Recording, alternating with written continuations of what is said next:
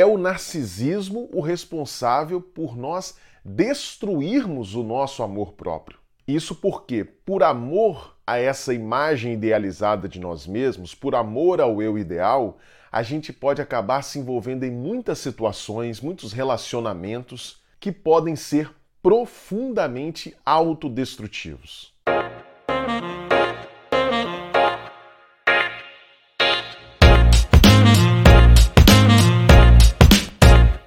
Originalmente, a palavra narcisismo foi inventada lá no final do século XIX para descrever um tipo de prática sexual no qual a pessoa trata o próprio corpo como se fosse o corpo de uma outra pessoa. Esse termo narcisismo, ele faz referência a um personagem da mitologia grega chamado Narciso, que foi condenado pela deusa Nêmesis a apaixonar-se pela sua própria imagem. E aí foi dito e feito.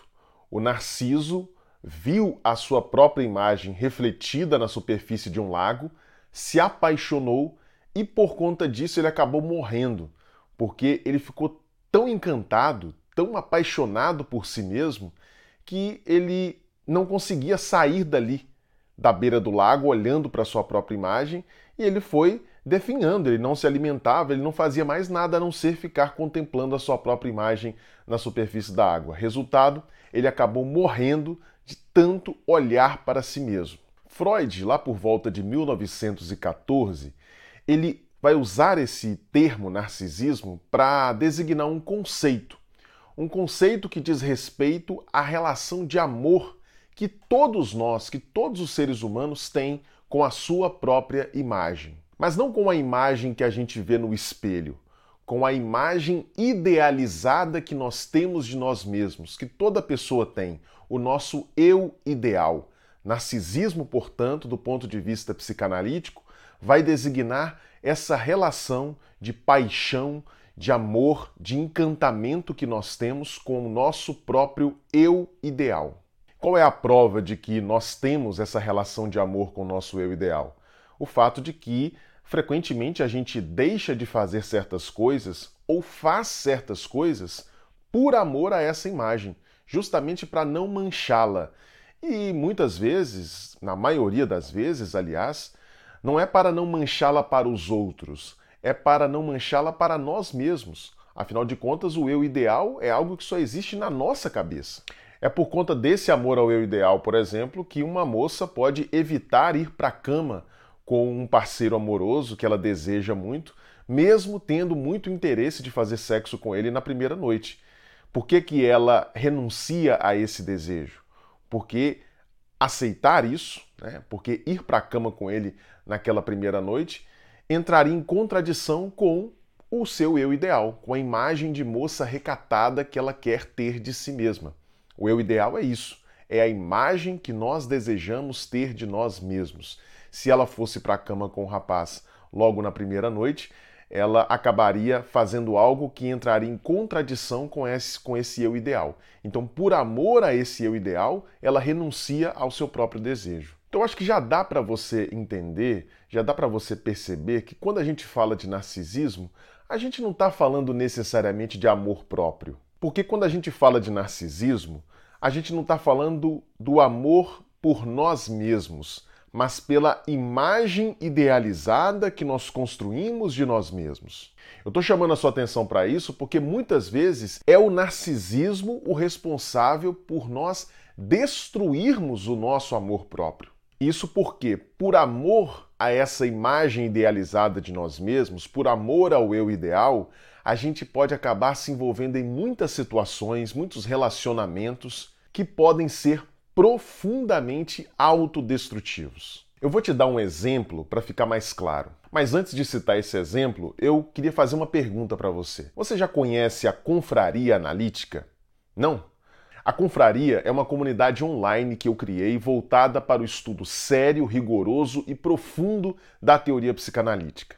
Quem se torna membro da Confraria tem acesso a uma aula toda semana comigo, na segunda-feira, às 8 horas da noite, também tem acesso às gravações de todas as aulas que já foram ministradas e também a diversos conteúdos exclusivos. Para quem é a confraria?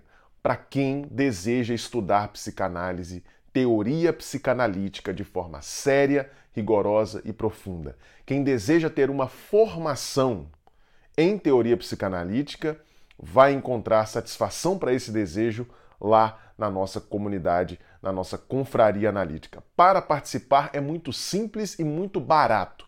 Custa menos do que um valor de uma pizza por mês.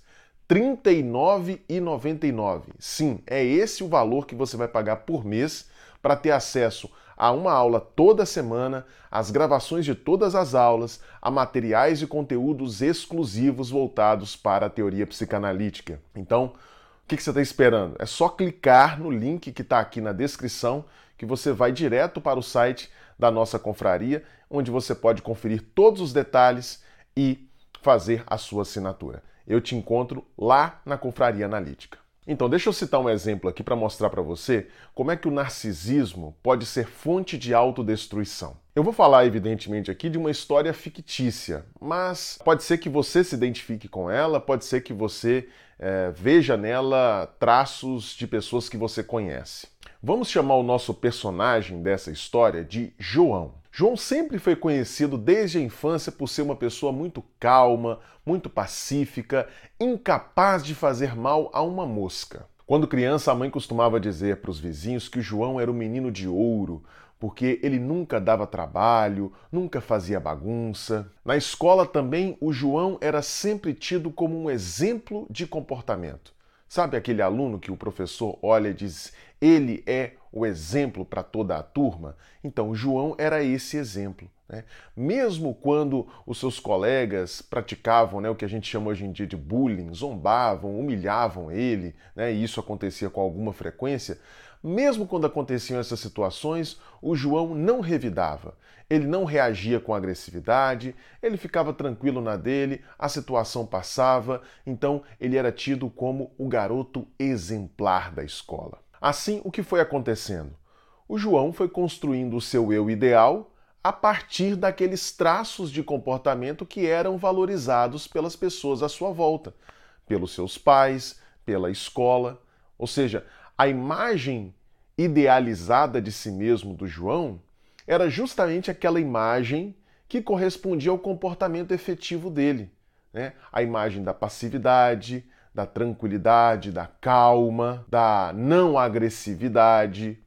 Esse passou a ser o eu ideal do João, que neste momento correspondia exatamente àquilo que ele fazia. O nosso eu ideal, ele é construído a partir da imagem que nós projetamos para os outros. Né? A partir desse feedback que os outros nos dão, é que a gente vai construindo o nosso eu ideal. Por outro lado, curiosamente, quanto mais o tempo passava, enquanto João crescia, ele se tornava cada vez mais tímido e inseguro. Apesar de todos os elogios que ele recebia dos professores, da sua mãe, dos amigos, muitas vezes, ele não se sentia bem consigo mesmo. Ele não gostava de si. O João vivia o tempo todo ansioso, tenso, como se ele tivesse sempre sob ameaça. Além disso, embora o João estivesse entre os melhores alunos da escola, ele era tido não só como um, um, aluno de comportamento exemplar, mas tinha um desempenho acadêmico muito elevado também. Apesar disso, ele se sentia um fracassado. Ele não conseguia gozar, usufruir desse lugar, desse status de aluno excelente.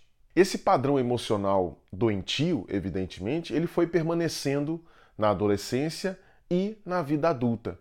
E quando chegou na vida adulta, o João passou a ter ainda outros problemas que se somavam a esses.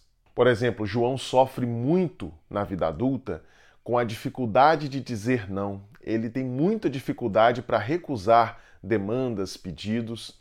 Além disso, ele percebe que está o tempo todo tentando agradar as pessoas e mais quando ele está diante de uma situação de conflito, ele foge dela como o diabo foge da cruz. O João está sempre tentando evitar confrontos, conflitos, situações de embate com o outro. Essa história, evidentemente fictícia, ela foi baseada nos relatos de muitos pacientes que eu já atendi. E eu tenho certeza que você deve ter observado que esse rapaz, o João, não tinha muito amor próprio. Afinal de contas, ele está o tempo todo se olhando de uma maneira pejorativa, né? se sentindo um fracassado, se sentindo inseguro. E na relação com as pessoas ele acaba sempre se prejudicando, porque quem não consegue dizer não acaba fazendo coisas que não deseja, quem está o tempo todo tentando agradar os outros, buscando agradar os outros, acaba se prejudicando, acaba entrando em situações que não gostaria de entrar, que não vão lhe fazer bem. E quem foge de situações de conflito também acaba se prejudicando na medida em que não luta para fazer valer os seus direitos. Uma pessoa que analisasse apenas a história de João e não tivesse visto o que eu falei no início do vídeo, poderia pensar que João não tem nenhum narcisismo. Afinal de contas, aparentemente nas suas relações, na sua relação consigo mesmo, inclusive, ele parece não gostar muito de si mesmo porque ele está se prejudicando o tempo todo. No entanto, é justamente o oposto. É justamente o narcisismo de João que o prejudica e que compromete o seu amor próprio. É o narcisismo que impede João de verdadeiramente se amar. Como eu falei anteriormente, qual é o eu ideal de João? Como é que esse eu ideal foi construído? Ora, ele foi construído a partir da percepção que as pessoas tinham dele, do feedback que ele recebia das pessoas. Portanto, esse eu ideal do João é marcado pela calma, pela tranquilidade, pela passividade, pelo não dar trabalho ao outro, pela não violência, não reação de agressividade quando os outros lhe tratam com humilhação. Então, são esses traços que caracterizam o eu ideal de João. E se o narcisismo, como eu disse lá no início do vídeo, é justamente um amor, uma paixão pelo eu ideal, então você imagina o João apaixonado por essa imagem idealizada de si mesmo que um dia ele foi, a qual um dia ele correspondeu, o João apaixonado por esse eu ideal, o que, é que ele vai fazer? Ele vai ter que reprimir todos os elementos da sua personalidade que não se ajustam a esse eu ideal. Ele vai ter que reprimir, por exemplo, a sua agressividade. Agressividade que é inerente a todas as pessoas. Ele vai ser obrigado a reprimir a sua agressividade, porque essa agressividade não cabe na imagem idealizada que ele tem de si mesmo e pela qual ele é apaixonado. Todos nós temos naturalmente um gosto pelo domínio, um gosto pela dominação, por fazer valer aquilo que a gente pensa, por fazer valer os nossos desejos. Todo mundo tem isso. É claro que para viver em sociedade a gente precisa modular esse domínio, porque do contrário a gente viveria num estado de guerra de todos contra todos, cada um tentando fazer valer o seu domínio de qualquer forma, a qualquer custo.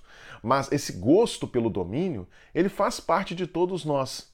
Mas João precisou reprimir isso que é natural em todos nós. Assim como aquela moça que eu citei lá no início do vídeo, que renunciou ao seu desejo de transar com o rapaz no primeiro encontro, porque ela não queria manchar a imagem idealizada que ela tinha de si mesma, assim também o João, para fazer jus, para estar alinhado de acordo com esse eu ideal marcado pela passividade, pela calma, pela tranquilidade, o João teve que reprimir o seu gosto pelo domínio. Antes de terminar esse vídeo, eu tenho só mais um recadinho para você. Eu escrevi dois e-books voltados à psicanálise chamados O que um psicanalista faz e Psicanálise em Humanês, 16 conceitos psicanalíticos cruciais explicados de maneira fácil, clara e didática. O que um psicanalista faz é para aquelas pessoas que desejam conhecer como se dá o processo de análise. O que, que acontece no consultório de um psicanalista? Como é que um psicanalista trabalha?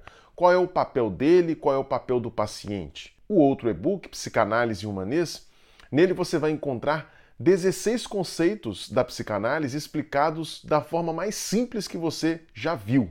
É praticamente um curso de introdução à teoria psicanalítica.